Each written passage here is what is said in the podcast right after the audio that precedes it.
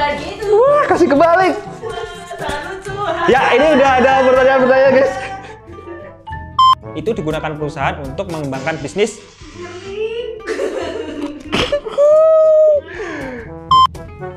titik-titik right issue. Hai hai M Traders, balik lagi di channel YouTube M Trade dalam acara Tanya M Trade. Tanya dong, bos.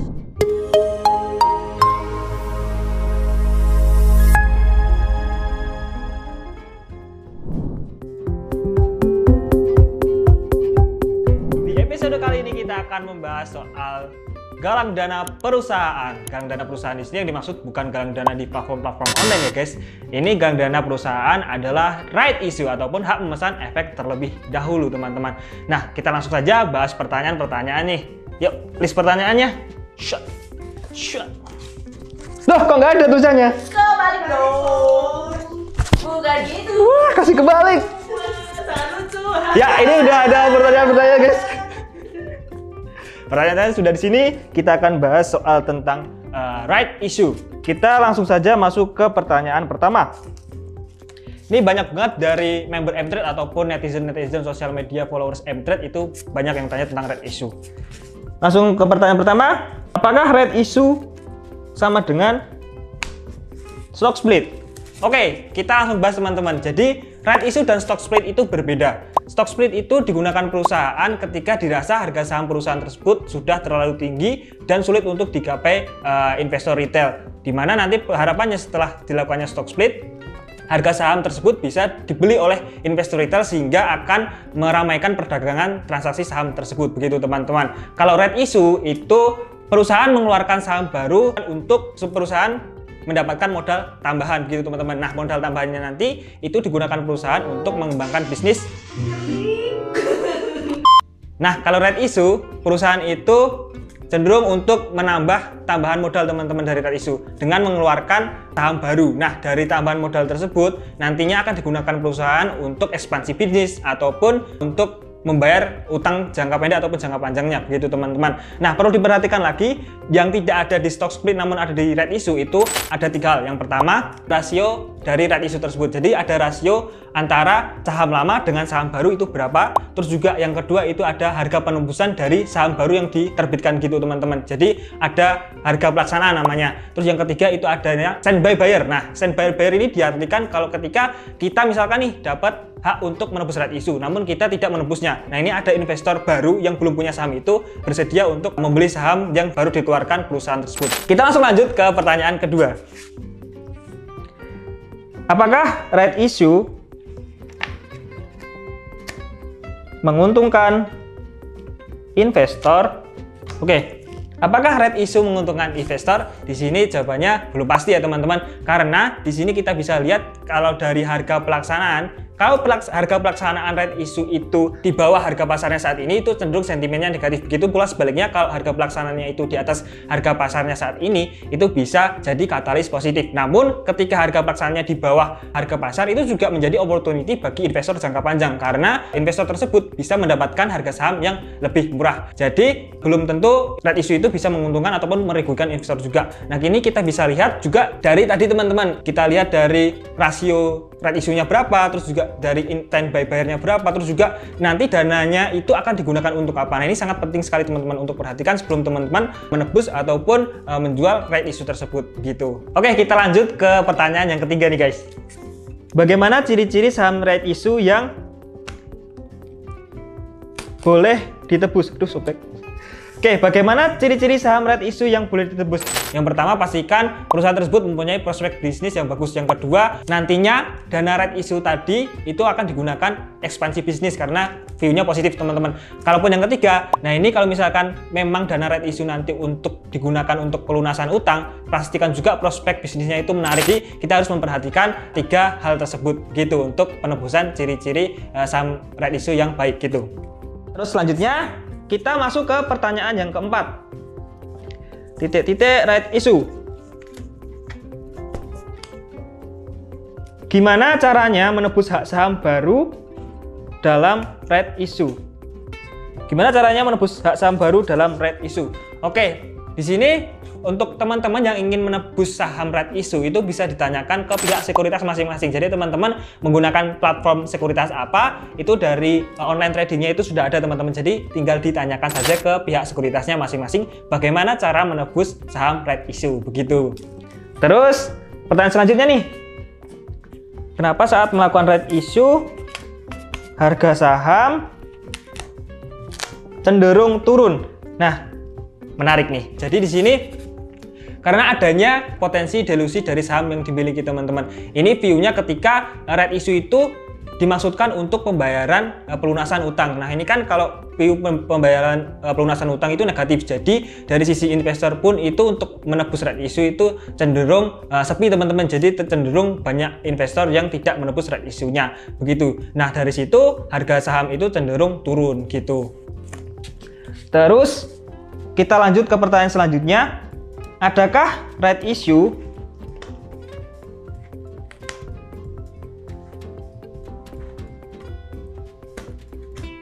Adakah red issue terbesar di Indonesia? Nah, ini menarik teman-teman.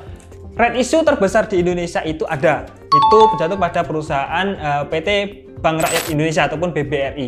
BBRI itu mengeluarkan red issue itu hampir sekitar 96 triliun teman-teman. Itu bukan hanya uh, terbesar di Indonesia melainkan juga terbesar di Asia Tenggara gitu. Oke, untuk pertanyaan terakhir, bagaimana cara kita menghitung jumlah saham red issue? Bagaimana cara kita menghitung jumlah saham red issue? Oke, saya akan menghitung pakai ini ya teman-teman Excel dulu ya. Asisten tolong laptop saya. A few moments later.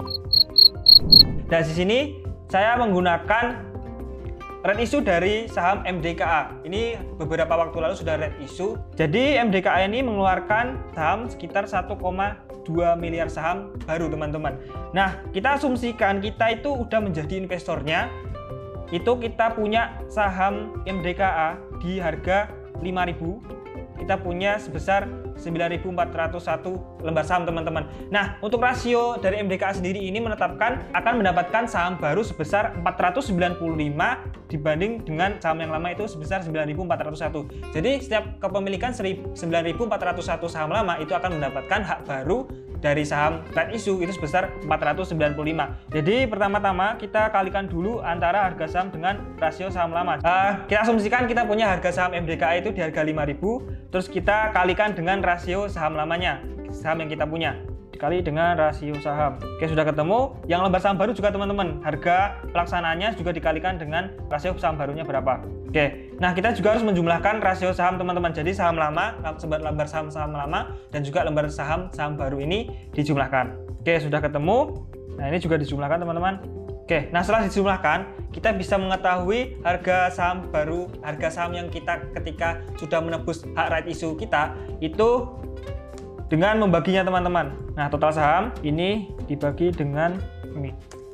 Nah, kita ketemu di harga 4.891. So, harga awal kita punya saham MDK ada 5.000. Ketika kita sudah menebus hak red issue-nya, kita dapatkan harganya di sekitar 4.891 untuk harga saham baru kita. Jadi, untuk porsi saham kita itu bertambah dengan harga barunya itu kita di harga 4.891.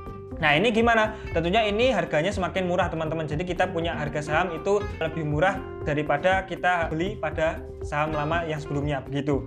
Oke, untuk opsi yang kedua adalah teman-teman tidak menebus hak red issue-nya. Oke, sini, sini akan saya jelaskan secara langsung aja.